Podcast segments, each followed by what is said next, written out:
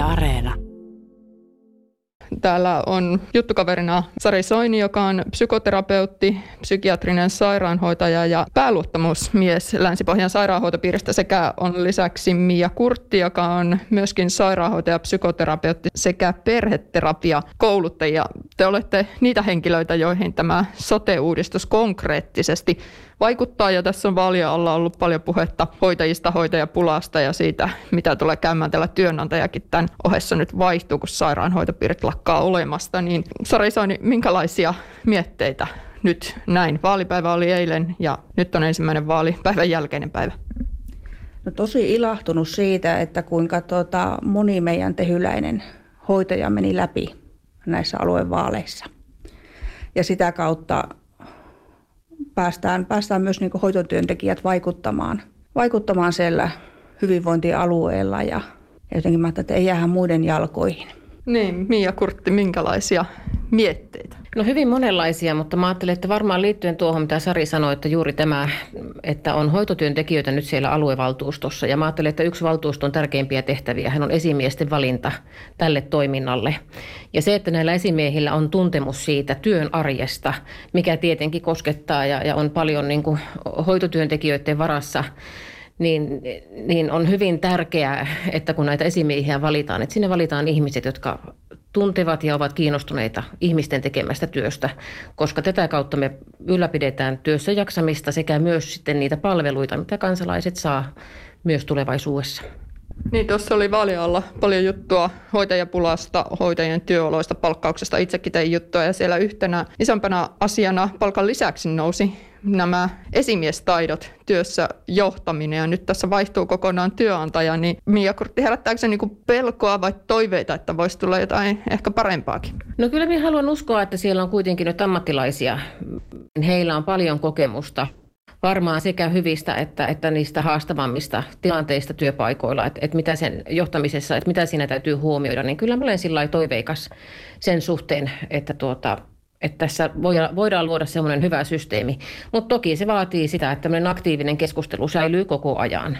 Sekä siellä aluevaltuutettujen ää, että heidän esimiestensä ja, sen hallinnon niin kuin yläpuolen kanssa, että sitten meidän työntekijöiden välillä. Että keskustelu joka suuntaan on tärkeää.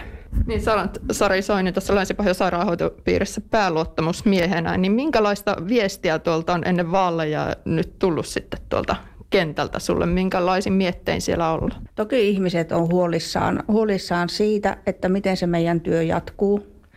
Jatkuu, jatkuuko se samanlaisena, minkälaisia muutoksia tulee, mutta myös se toiveikkuus, että ehkä me saadaan jotakin päivitettyä tähän päivään.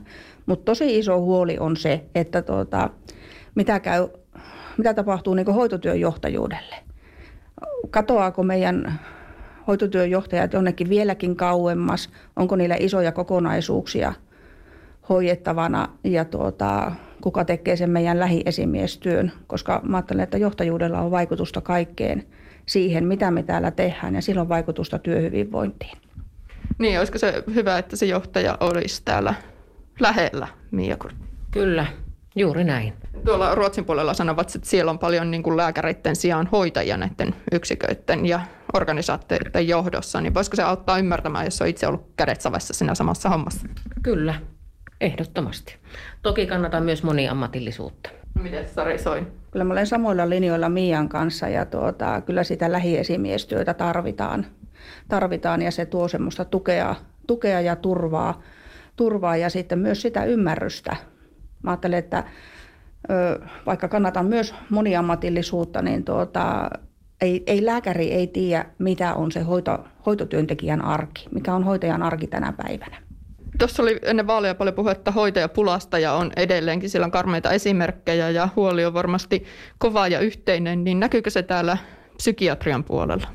No psykiatrialla meillä on vielä ollut tulijaita, olemme siinä mielessä onnekkaita, mutta tämmöisiin lyhytaikaisiin sijaisuuksiin on vaikea saada väkeä. Mutta sitten tietenkin pääluottamusmiehenä, kun minä hoidan koko tonttia tässä sairaanhoitopiirissä, niin meillä on hengityshalvausyksiköihin jatkuva haku päällä lähihoitajista ja hakijoita ei vain ole. Se on aika pelottava tilanne. Mia Kurtti, mitä jos nimeät ihan pari tämmöistä käytännön esimerkkiä, niin mitkä olisi semmoisia ihan hoitajan työn arjessa, mitkä auttaisi jaksamaan ja pitämään työntekijöitä alalla? No tietenkin semmoinen nimenomaan se keskustelu sen johdon ja työntekijöiden välillä, että, että ollaan säännöllisesti ja, ja, ja se on rakenteissa rakennettu semmoinen työhyvinvointimalli, että, että miten käydään sitä keskustelua siitä työn arjen haasteista ja mitä sille voi tehdä. Ja sitten tietenkin siis työ, työparityöskentelyn ö, mahdollistaminen ja siihen perehtyminen, että, että mitä ihmiset tarvitsevat täällä kentällä voidakseen esimerkiksi vastata hoidon tarpeeseen pian hoitotakuun sallimissa ja, ja asettamissa raameissa. Niin, ollaan, ollaan Länskäyhteyteen Kemi rakentamassa juuri uutta psykiatriasairaalaa, niin psykiatrian palvelut nyt Merilapissa ainakin näin säilymässä, mutta ihan loppuun Sari Soini, minkälaisia terveisiä lähettäisit näille tuleville aluepäättäjille? Mä toivon, että te jalkaudutte tänne meidän työntekijöiden joukkoon, tuutta, tuutta istumaan meidän kanssa vaikka kahvitauolle juttelemaan ja kyseleen, että mitä se on se meidän arki, koska me täällä tiedetään niitä hyviä kehittämisehdotuksia ja tunnetaan, tunnetaan ne hyvät käytänteet. Että ei hallintohimmeliä, vaan ihan sitä käytännön arkea. Ihan käytännön arkea.